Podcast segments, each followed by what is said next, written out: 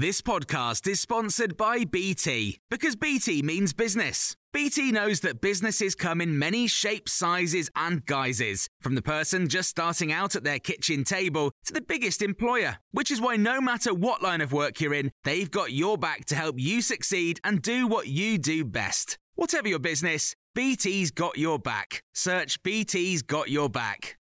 This is the Times afternoon briefing on Monday, the 25th of July. A report's warning England needs 12,000 hospital doctors and more than 50,000 nurses and midwives, and persistent understaffing in the NHS is creating a serious risk to patient safety. MPs say health and social care services face the greatest workforce crisis in their history, and the government has no credible strategy to make the situation better. Jeremy Hunt is the chair of the Health and Social Care Select Committee and says this must be a top priority for the new Prime Minister. Post-COVID, there's a global shortage of 2 million doctors, 15 million nurses, and we're not the only country with a COVID backlog.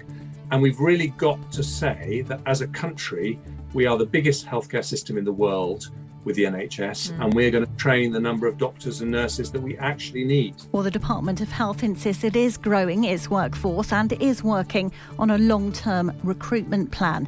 But Labour's accused the government of having utterly failed to address this crisis. Shadow Chancellor Rachel Reeves says she's not surprised by the findings. There are some practical things that the government could do. So, for example, the treatment of doctors' pensions is encouraging people to retire early from the health service. There's not a workforce plan for recruitment, which is seeing not enough people coming into our health service. So there are practical things that government could do now.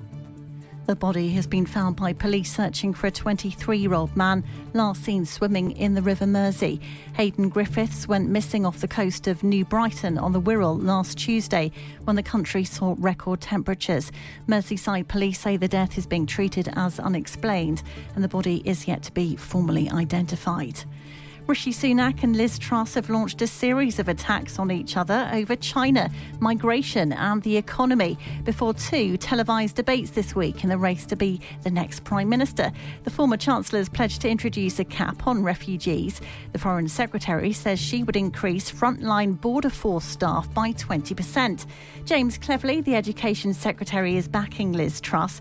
He's told Times Radio the candidates are right to focus on this. What we have seen is Liz has consistently taken a strong line on these things. The Foreign Office was, of course, heavily involved with the Home Office in the negotiation of the Rwanda scheme. Liz Truss has said she's going to extend that to other countries. She's got pre-existing and very strong relationships with a number of other countries around the world, and I think that is a very credible plan. The BBC's hosting a leadership debate tonight. A second debate will be held on Talk TV on Tuesday night.